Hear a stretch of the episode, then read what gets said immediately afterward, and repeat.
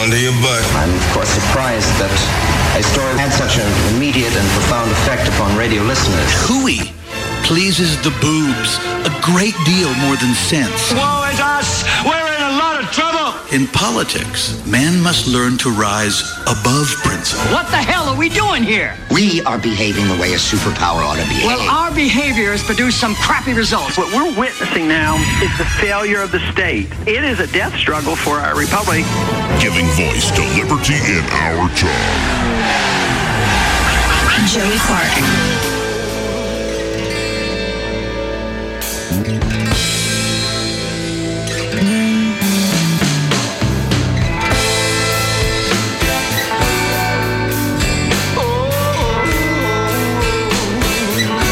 Welcome to it.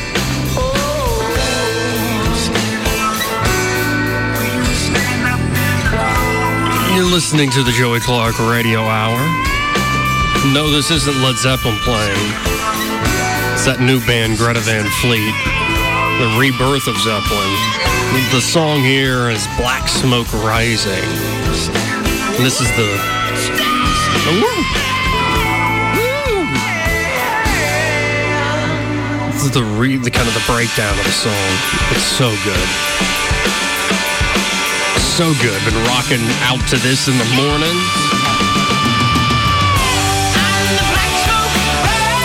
That's pretty good. Yeah, it sounds like Zeppelin, but a little modern. Uh, really, really good band. Uh, just picked up uh, EP of theirs on vinyl. Has the four songs on it, including this one. That's that's like a Zeppelin CD that you find and go, I, I thought I knew didn't- everything. I didn't know. I didn't ever listen to this one. Right. Well, it's after good. my own heart. Like Zeppelin, Jimmy Page in particular, playing that guitar is the, my first true love. I think. It's like, man, I wish I could do that. But yes, ladies and gentlemen, back tonight to continue the conversation we started last night. Is uh, 84? How you doing? I'm doing well, Joey. How are you doing this I'm evening? Very well. I got you know workout in this morning. Ugh, got strong. I'm gonna eat good tonight. Oh, a good workout this morning. Yeah, oh yeah. Well, no, not like that. Oh, Yeah, solo workout. yeah, just by myself. Okay. What Yeah. What are you going to eat tonight? It's either between some sort of steak, but I'm leaning towards salmon on a plank. And what I like to do is take some Cajun crab dip, Yes. put some on top of it before I put it in the oven. And I've tried it once before, and it was magnificent. It was really, really good. That sounds like fine table fare right there. And you know, I'm I'm enjoying going home. That moment when the dog comes, it's nothing like when you get home and the dog greets you because he knows the sound of my car Oh, now. there he is, He knows man. the hum of my car, Dude, and he just greets me right up front. y- y- y'all y'all dog people and, and, and I love dogs. I, I really do. I've got two. No, actually, I've got three. I got a yard dog and two inside dogs. Yeah. I've had cats. Had as many as four uh, dogs. And, and and that is great because a dog just loves you. You can just shut the door and open the door right back up, and it's like you've Oh, been you're gone for a week. And You that know, tail starts wagging. you get that. However, there is there is no sound, and I can still hear it if I shut my eyes like I'm doing right now. There's no sound like walking home and the front door's locked and hearing oh, the pitter patter. when you hear one of your children running when they you know they weigh about Yeah. 10 12 pounds when you hear them they're running because daddy's home Oh, that's awesome. and dude then you just you grab them and you throw them i would take my i would take them and honestly i would throw them as high as i could in the air i'd throw them 15 foot in the air and the, and then they would just superman i mean they would they would just sprawl out Yeah. and then i would catch them and swing them between my legs and chunk them up again that's the greatest sound in the world. And then when you get to my age, my oldest turned 20 this weekend. I don't hear any pitter patters anymore. when I come home. They're home, doing their own thing. she's like, Hey, Dad. She's preparing to leave the nest sooner or later. Oh, Um, she's out of the nest. Yeah, pretty much. She ventures back though, y'all. Food, right? Yeah, You know, we take there care you go. Uh, I would venture back too, and you know, I before we continue our conversation from last night, uh, I want to tell you about what I did Saturday. And, And I- just what did you do, young Joey, on Oh. Saturday? gentleman named Eddie Bader. Eddie Bader. He's Eddie Bader with the Goodson Group because he actually he went The real through- estate dude? Yeah, he went through Bo Goodson's real estate school.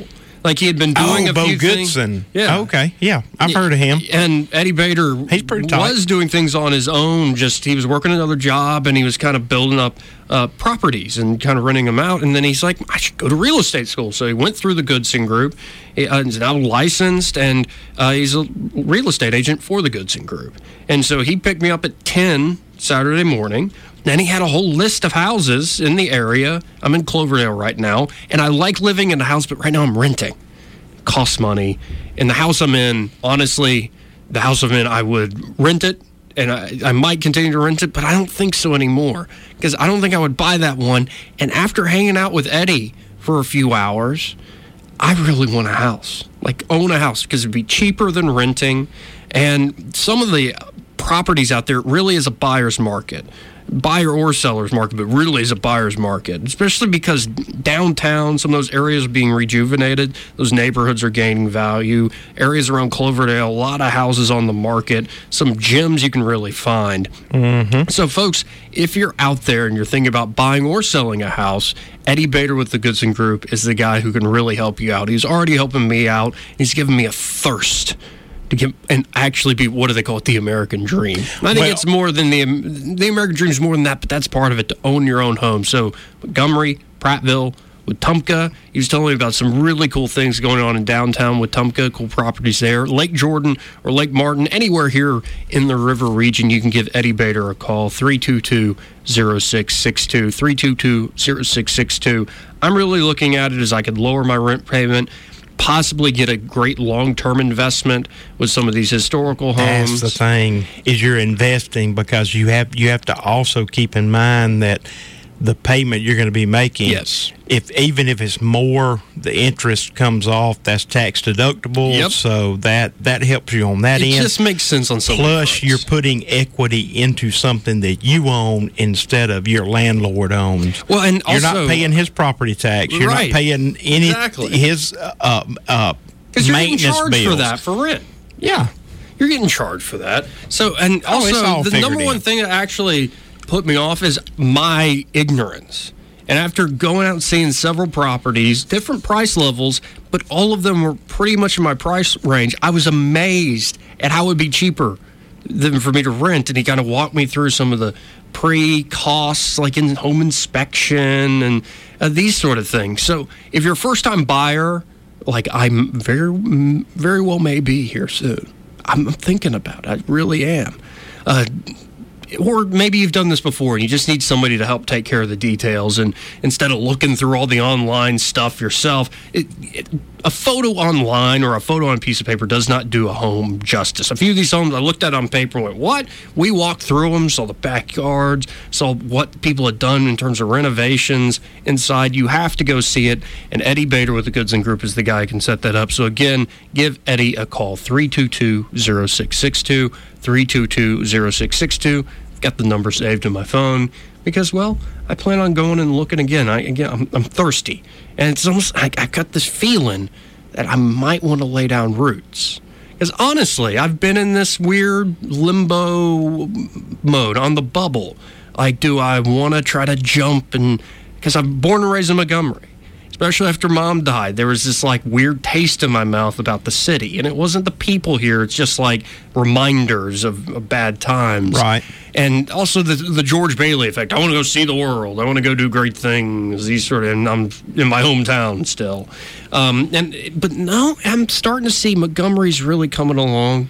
So i'm laying down roots Yeah, and you know plan. you're kind of peaking over that age too, Oh, where yeah. you're ready to say, "Hey, I got to decide what I'm going to do. oh, with things am I going going to stay here, or am I just going to be a philanderer, a philanderer, and just move around here and there?" And well montgomery can be a great home base you got a pretty good gig. Yeah, I mean, it's, I- it's not as bad as people make it out to be. Right. I mean, if, if you like the city life, the big city life, fine. But I, you know, I've got this weird aversion to crowds now, so maybe I won't like, you know, Atlanta. The last time I visited there, I'm like, man, the traffic here's horrible. I mean, it was miserable. We we went there two weeks ago, to our last volleyball tournament was the big regional tournament, and uh, I'd say miserable. It was not miserable. It actually was very nice. The hotel we stayed in, they had a shuttle service. They took us to the Georgia, what the the, the Georgia World hmm. Congressional Center. That is a big ass place, man. Oh yeah. That Joker is huge. But they, you know, they would cart you in and out, but you you either walked or had to get someone else to drive you everywhere you went. You were not in control of how you transported yourself. Here's the I thing. didn't like that. Here's the thing, though. Montgomery's not that far from a few big cities: Nashville, Atlanta, Birmingham. yeah, Mobile. an hour and forty five minutes to get even, to Atlanta. Even New Orleans is a five-hour drive. It's not bad. hour and a half to get to Birmingham. Right, and the Hour and a half to airports are to now have more flights. I'm really thinking about laying down roots, and uh, it kind of wants me. I want to bring it to what we were talking about last night. You asked me last night for you know, correct me if I'm wrong, that as an atheist, uh, where do I get my real, my moral sense from? Where right, that right. What of- what would be your underlying foundation Yes. for your moral sense? and, and I can't yeah. remember what because we talked a lot And off this is, mic. This is the issue with a lot of these know, mic. questions too. When you start talking about, oh, what's your moral sense? Where do you get your ethic and your ethical foundations from? It it trails off into metaphysics or cosmology. Like, what Right. is, what's the, why is there anything at all? That question comes up. Questions of free will come up.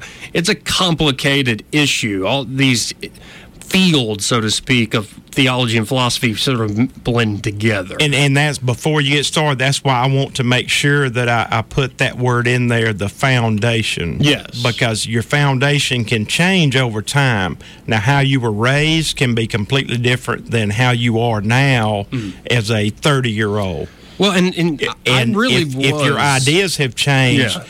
what is your foundation right now as a 30 year old? I'm not going to let you go back to, well, when I was 10 or 12, my mother taught me this because her foundation was in basically what I believe in. So if your belief has changed, or I mean, I'll let you do that, but if your belief has changed from what her foundation was in, if that's where you got it from, why do you still have the same foundation now? Does that make sense to you? Right. See what. I'm saying? I do. Um, no, I think my my perspective's uh, quite different than um, the people who raised me, and it's always. Okay. I mean, not some of the basic things like you learn by example. People mimic each other. I think my my general attitude towards people and sense of life, without it being anything I could articulate, does come from my parents and my grandparents, aunts and uncles. I had a very loving, caring family. I think that goes a very long way giving me a solid base and what they taught me in Catholic school, a well-developed conscience. Okay, um, but agree. I think that that's the key. There is is developed. But I want to start with the most basic kind of fundamentals. I actually wrote something um, back when I was trying to write songs, and this was more like a poem, philosophical thing. I looked at the stars above; they're nothing to me. And I guess that's something. That and immediately right there, I'm saying that. Oh, I- don't care about that. What difference is stars millions of light years away, stars that might have already exploded? What difference does that make? It's nothing to me. What difference does it make if millions of years from now our own sun dies and destroys this solar system? What difference, what meaning does that have to me? But being able to simply look to the stars above and say, actually, that is something. I'm here, I'm looking at them. What does it mean? Right there, there's built in meaning that you are a witness to something. And I, the next line is, No man is wiser than me, not because I'm that brilliant, but because we're all fools in respect to one question. We want an answer or a reason why we're here to soon be gone okay, I dig. why are our lives like a song kind of thrown to the wind? Um, and in that song, the answer I come up to or approach is I it's sort of a lament. Why is it like a chronic case of crash and burn? We're here, you might accomplish great things, whether you become famous or rich or you have a great family, you find success in many ways. If you don't believe in something thereafter, or you say you don't know, why does it mean anything? It's just, you know, life just goes on. It just goes on. There's one line I say, And it could be romantic love, it could be love between parent and child. then I saw your eyes and I forgot time. I forgot that we die. And I answer the question of a chronic case of crash and burn. The truth behind our situation and our relation to everything between each other is one thing, between, like, say, looking at the stars again. What does that star up there mean to me? The stars above are ours to learn and name and figure out. And I think there's meaning built in from the get go that you have, and you can't shake it. You have a choice that you exist. So, what's your choice is going to be? And the most fundamental choice is are you, Ayn Rand put it this way, are you going to be a rational human being that strives for accomplishment, self esteem, or a suicidal animal? Whether you're talking about you just go outright and do it, or you live your life. And there are other ways, I think, to commit suicide slowly. I've seen addicts in my life, I've seen drunkards. They're not happy people. There's only a few very happy drunks I've met. Those people do exist too. Um, so I was listening to a debate. It was more of a conversation, a forum last night. I can't remember the woman on the panel's name. I didn't really like her. I, I wasn't, I didn't disagree with what she was saying, but she was just not, didn't blow my socks off. But the two guys on the panel that I really paid attention to one is, I think, William Lane Craig. He's a Catholic apologist and by that, he advances arguments against atheism and against relativism and all these other things. And he's very philosophical about it, very uh, thorough and uh, meticulous about his arguments. He he'll give you a metaphysical argument, an ethical argument. All of these he'll go by step by step. And then the other guy on the panel was he's now recently popular and famous, notorious to some, Dr. Jordan Peterson, who's a clinical psychologist, researcher, professor as well. And William Lane Craig starts off by making the point, I think he quotes H.G. Wells in a very eloquent way, that I saw the future and it was nothing. It was a quiet earth, no singing birds, no splashing fish in the waters, no insects in the night, and certainly no hustle and bustle of human beings talking or singing or dancing or carrying on. It was just dead silence. And he, that guy in H.G. Wells' novel comes back to the present after seeing that bleak, quiet, silent future. And he says, Well, if that's what everything's going to end up as, if uh, to put it another way, if eventually this Earth is just a you know, ends in star heat death, a big red giant consumes the Earth. What point is it now? If things are so fleeting, what's the point? And his point is that's why you need God. You have salvation. No, this there is an ever after. This continues beyond our mortal coils. This continues beyond our bodies and our perception, what we see. But then Jordan Peterson started talking, and he summed up. I've, when I read him and listen to him, there's stuff I disagree with, but there's a lot of parallel thinking. I mentioned earlier, our lives are like a song thrown to the wind. He said, now, say you're watching a symphony orchestra, or it could be like your favorite rock band. Mm-hmm. But he gave the example of a symphony orchestra, a whole crowd, say, at an amphitheater watching an orchestra perform and somebody comes up behind you as you're enthralled by it. Like I open up the show with Mahler's Ninth. They're playing Mahler's Ninth, and you're enthralled by it. And this person walks up, taps you on the shoulder, and goes, Psst, You do know that the symphony's going to end. You do know it's meaningless, right? Because it's going to end. You would look at that person and go, What the hell are you talking about? Yeah, I'm, I'm listening to the song.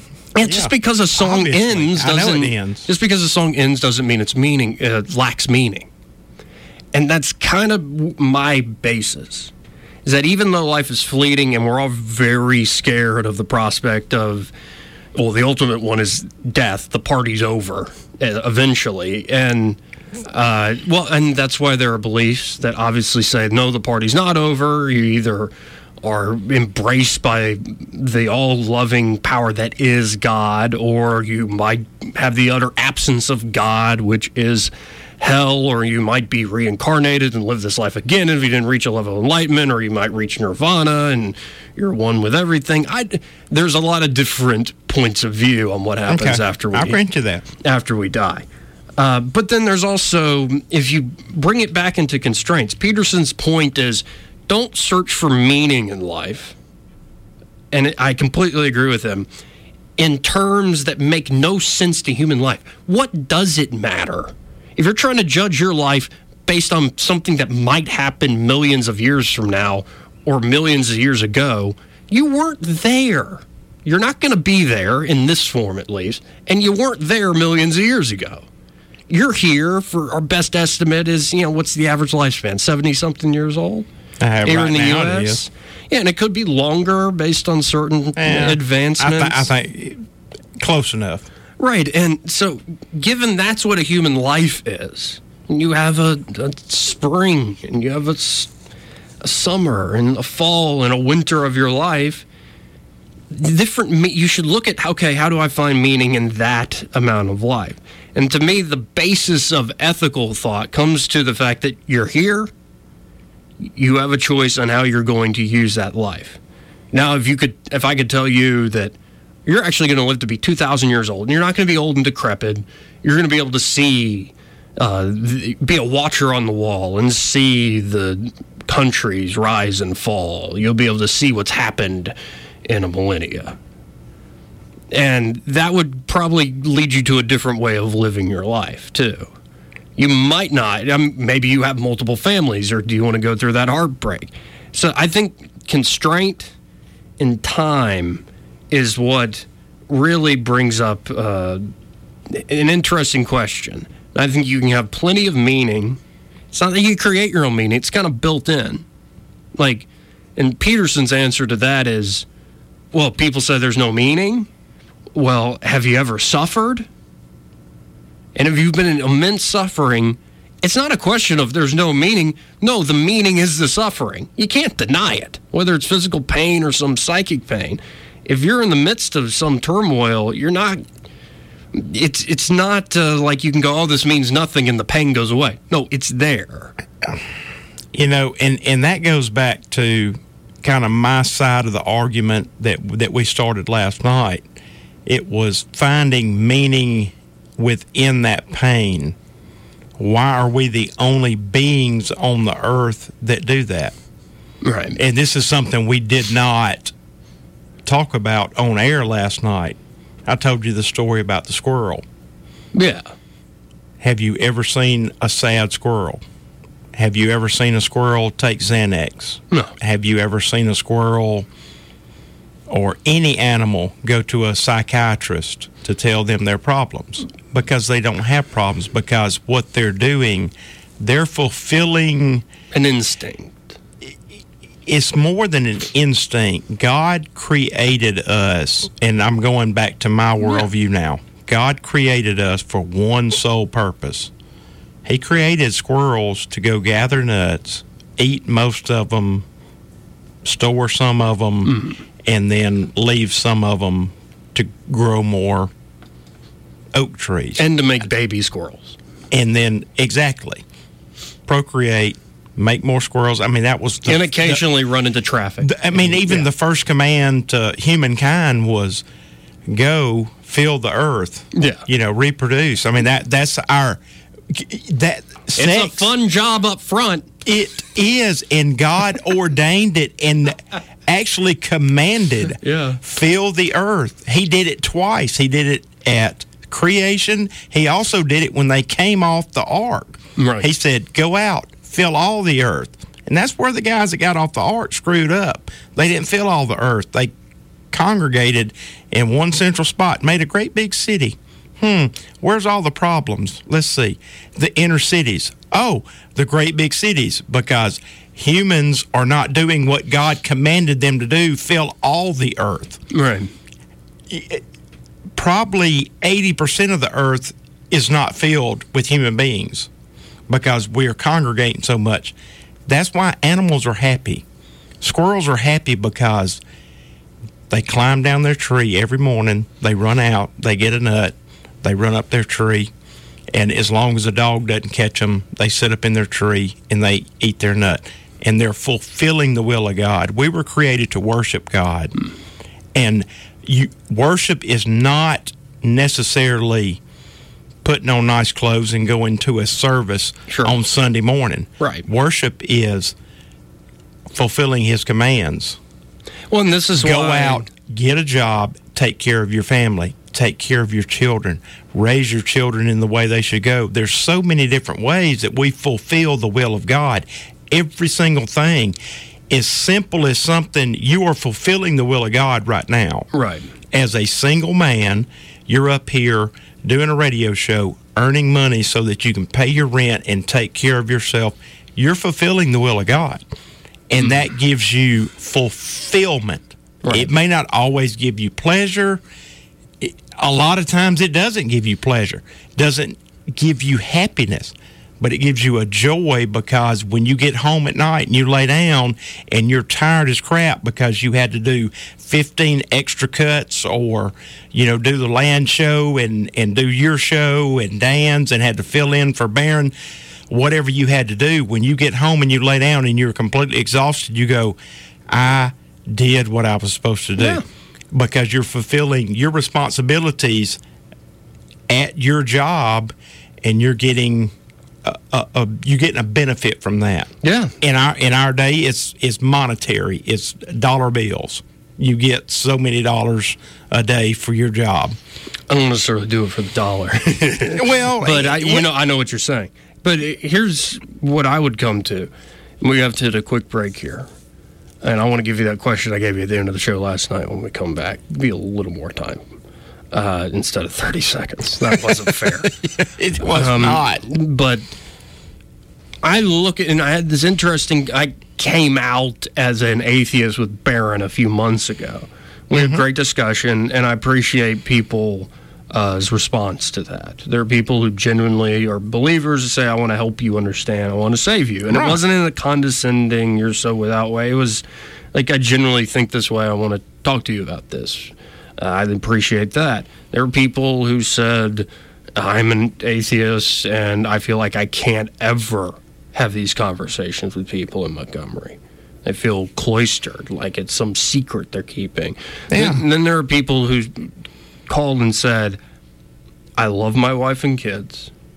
I go to service every Wednesday night. I do it because I love my wife and kids, but I look around at everybody else in that building and I wonder how many of them don't believe a lick of it, but are doing it because it's socially right, it's personally right. And that's where I'm coming from. After we do doing have that pressure down here in this area. no it's doubt. a huge pressure. You have to be a Christian. Well, you don't have to be. Yeah, well, but you know what I'm saying. Oh, yeah, It's- but the pressure's there. it's unacceptable Yeah. for you. You don't have to go to church every Sunday. You don't have to You have belong to to, a church. it, But yeah. you, I mean, but oh yeah, yeah. When people look at you funny, I've had people look at me funny. I'm sure people are listening right now, going, "I don't know about that guy." That's fine. I get it. Um, but where I'm coming from, the next night, after talking to Barron and coming out as an atheist, I had on a guy named David Gordonowski. He's a believer in Jesus, his Lord and Savior. He has an organization called A Neighbor's Choice. And he wanted to kind of reinvigorate people's imagination of what it means to imitate the life of Jesus, or at least take the lessons of Jesus, eh, the ones he acted out and the lessons he spoke about, and how can we really make that work in today's society? And he said something funny to me. He said, Joey, you sound like a functional Christian. You know, there are things like atheist Jews who still go to synagogue. Like they go through the motions, they like the traditions, these sort of things. Now, I'm not like an atheist Catholic. I don't go to mass every day, these sort of thing. I don't go to mass every Sunday. I just I feel like that would be dishonest of me right. um, to do that. I, I don't see the why that would be worthwhile. Other than I will say, you do lose some opportunity for more community. That is true. Uh, but Okay. I said to him, "There's a lot I see within the Christian story and within Christianity that is wise. And it's not just like the wisdom do unto others as you would have them do unto you. And, you know, the faith, hope, and love, the greatest of these is love. I mean, it's it's the parable of the talents. I mean, there's so many lessons out there. Uh, but it's more to me, it's an amazing, thought provoking, grasping at the transcendent, at the divine story.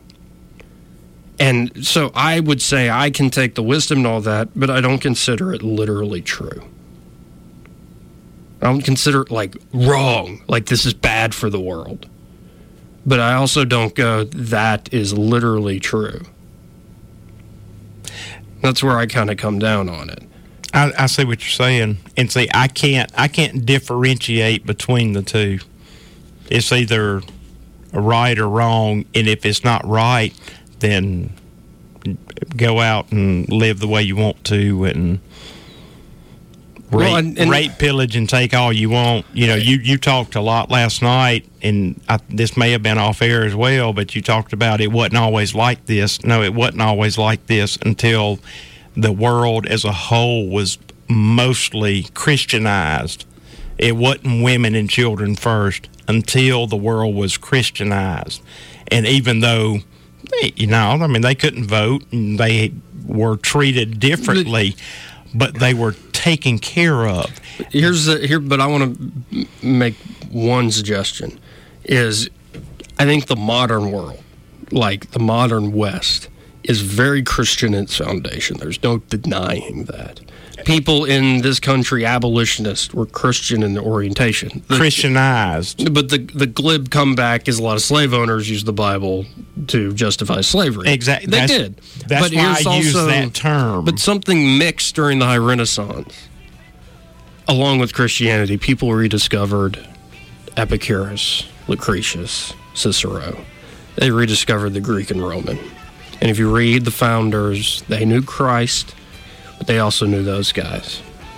And I think that combination has given us the modern world. But we got to hit a quick break. Be right back, folks. Joey Clark.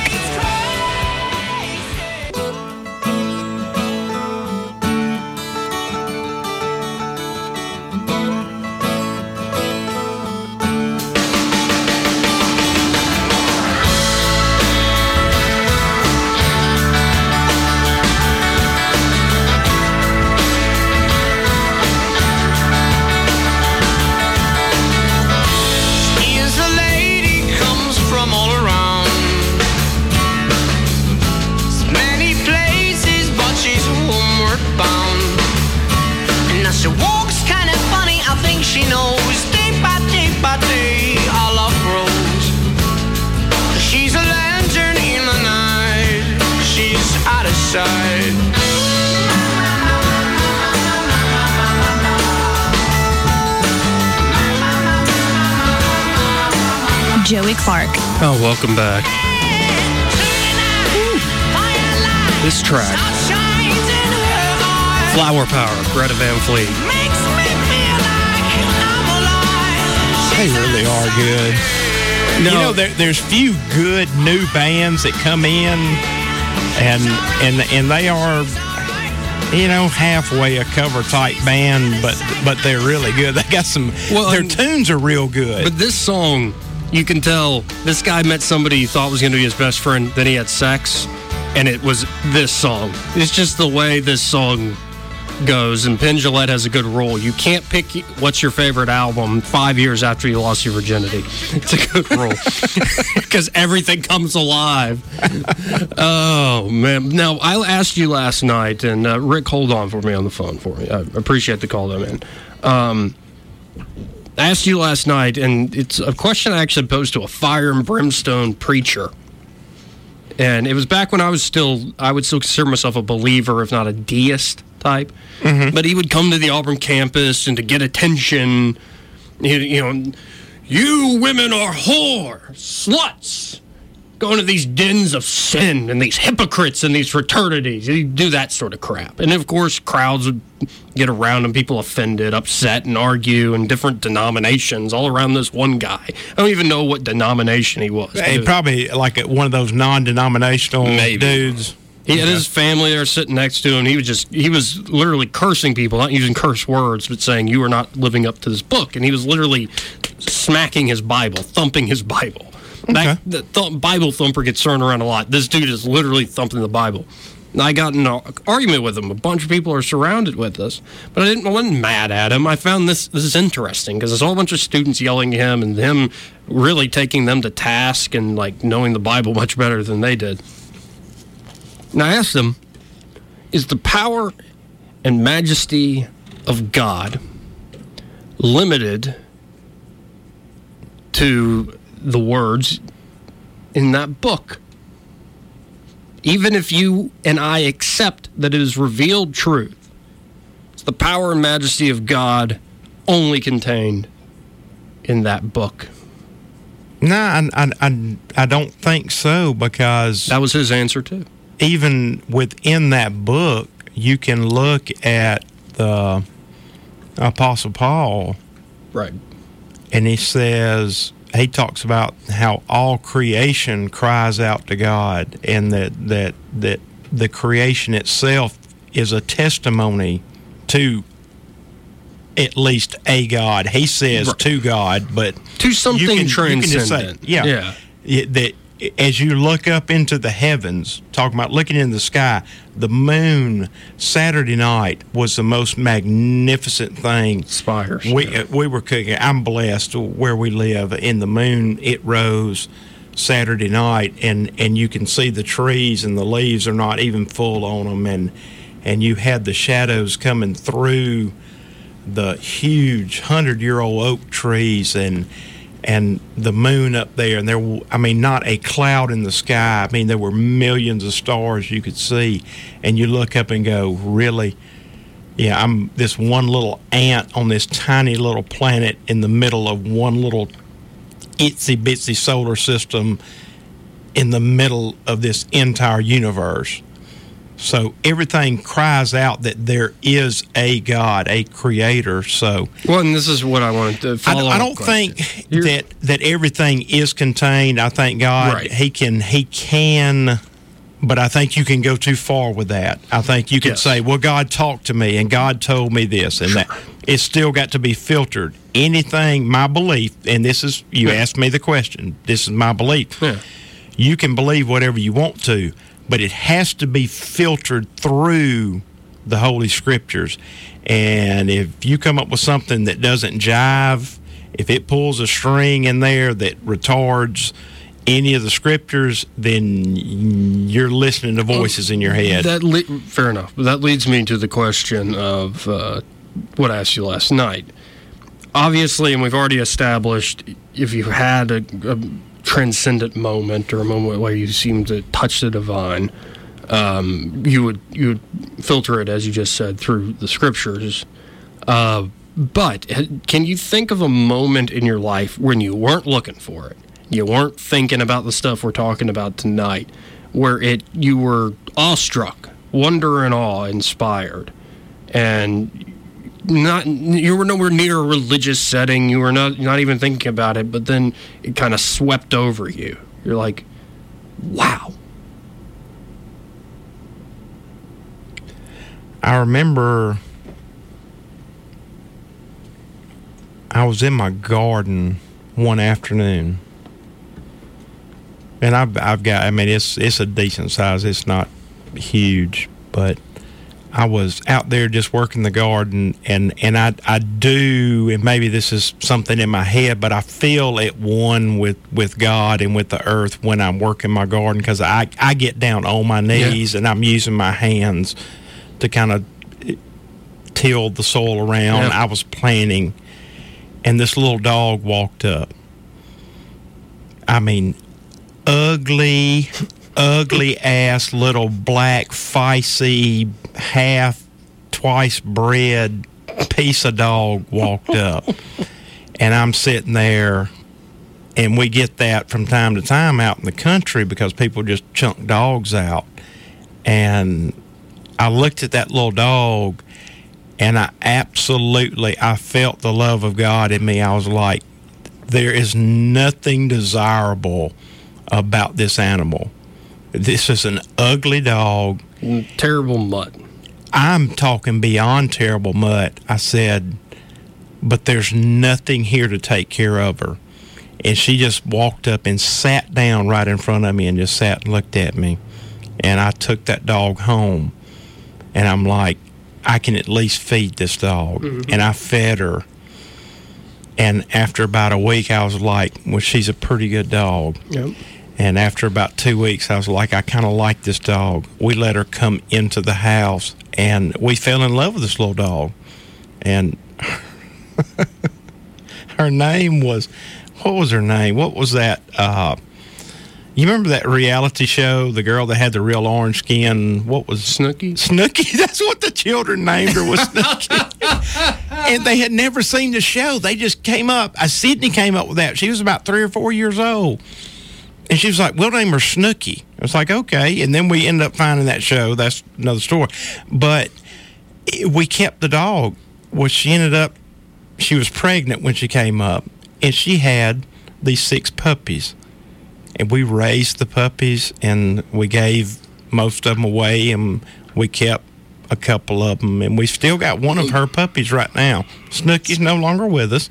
And that happens. But- but you remember Snooky. but it, it was just something about when that little dog come up it, it really was it was like me approaching god saying hey i'm a mutt there is nothing to me there's no reason for you to desire me but can i hang around will you will you it's like the uh the parable or well it's not a parable it's a story of the the gentile that came up to christ and said and christ says well even the dogs eat the crumbs off the floor you remember that? Yes. And and I was like, that's me. I'm that little ugly dog right there in the eyes of the creator of this universe. And I'm just like, you know, Lord, please. I mean, will you, if nothing else, just let me eat the crumbs off your table. And he's like, no, I'm not just going to let you eat the crumbs off your table. I'm going to make you a part of my house. I'm going to bring you into my home, and you're going to be one of my children. That's uh, all the preaching I'll do for you. But Well, that's probably the the at least one example. I've seen it here and there, but that's Well, what I've- comes to mind. I've had um, moments like that. Uh, and where it almost feels like a touch with heaven on earth. Um, I have one, I actually wrote it down.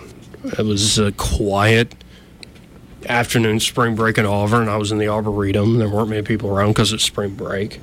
And I wrote, uh, sitting upon a root, eyes to the sky, realizing my mind and heart in harmony that all that is, was, will be. The light moves upon the leaves, and a voice trembles a melody. There was a little hippie couple playing some music in the distance, vibrating to pluck strings as the sun finds a new frame, moving amongst the trees, projecting the shadows of curled short hairs grown out of my skin, stretched upon my forearm, upon my body, captured by eyes that belong to my mind's restless union with itself and the world. So much movement. I tried, but it is impossible to sit still. Existence flows and will continue even when you and I are gone, yet reality will not move on. For reality is a dance of existence to the music of consciousness, a union that rises to fall, witnessing the eternal and passing snapshots until the jig is up. But do not confuse something with nothing. They do not share same side, share sides of the same coin. Not as a merely a fool's fallback, the dirty trick of the fallible, fleeting mind fighting change and trying to tell existence that it must be still.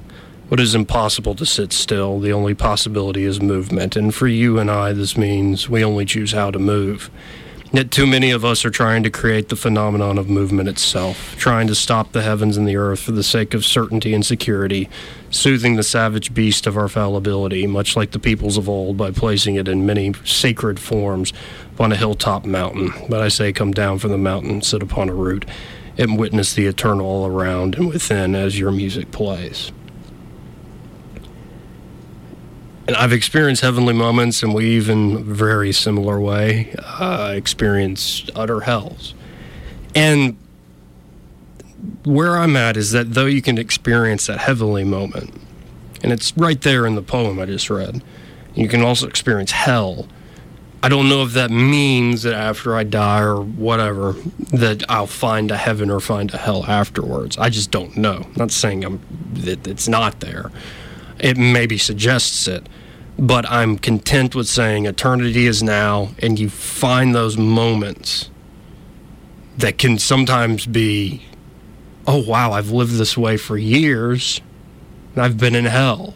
Or I've lived this way for years, whether it's a relationship with a dog or a child or a loved one, a parent or a, a romantic love.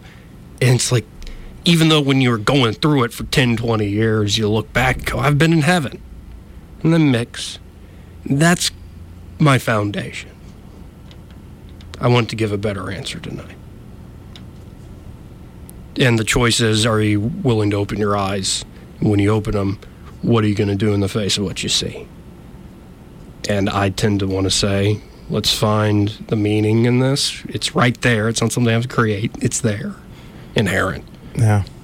And uh, and also struggling with the suffering.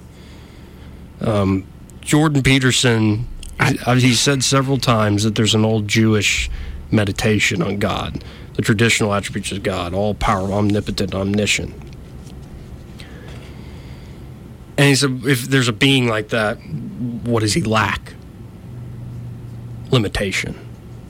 And this, according to that one Jewish meditation, is what human beings were made. And Christianity has answered that God became flesh. Um, and again, I don't know if I take the story literally, but it certainly is touching on something very important that we all experience, hopefully. So thank you for being here tonight, 84. I enjoyed it. I and too. you know, on on my side, I mean, as a believer, that's the the only thing that I would say is be willing to question even your own self and what you believe in. Don't believe it because your mama taught you that. Don't believe it because your daddy taught you that. Don't believe it because the preacher says that's so. Be willing to question the very existence of God. And I have been willing to do that. And I'm satisfied with my journey and my investigation, I believe it 100%.